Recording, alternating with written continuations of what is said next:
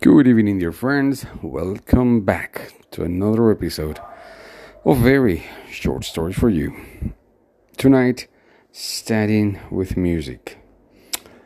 I have about 200, 300 students every semester.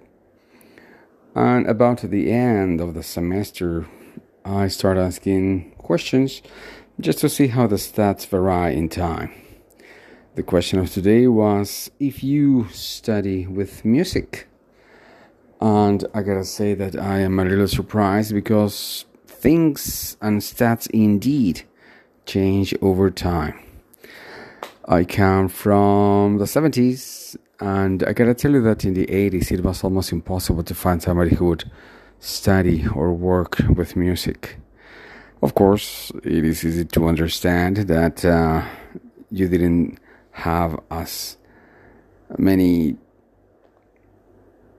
things for you to listen to music. But uh, these days, of course, it's different.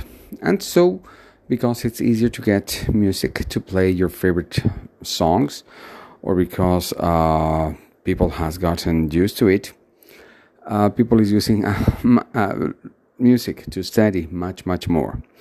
And so when I asked my students, I have uh, the, the answers have divided the group in three. You have about 70% of people who study with music, and actually they cannot study without music, otherwise they get distracted.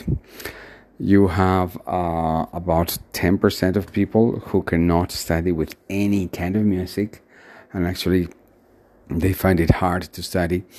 They actually have to look for places who are very quiet in order to study. And now you have a uh, growing trend of people who require special nature noises in order to study. So you have a bunch of people listening to the ocean, to the wind, to the rain in order to study. But in general, I am surprised, very surprised, that 90% of the people actually uh, need to listen to something to study. Of course, it was not like that in my time. I completely understand listening to music while you um, do something mechanical, but definitely not for studying.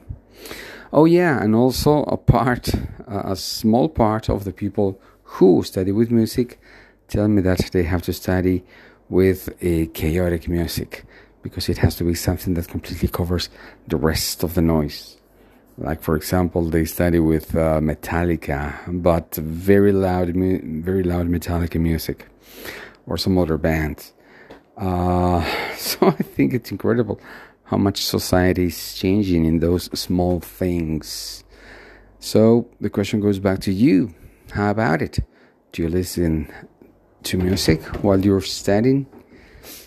Thank you very much. This was very short story.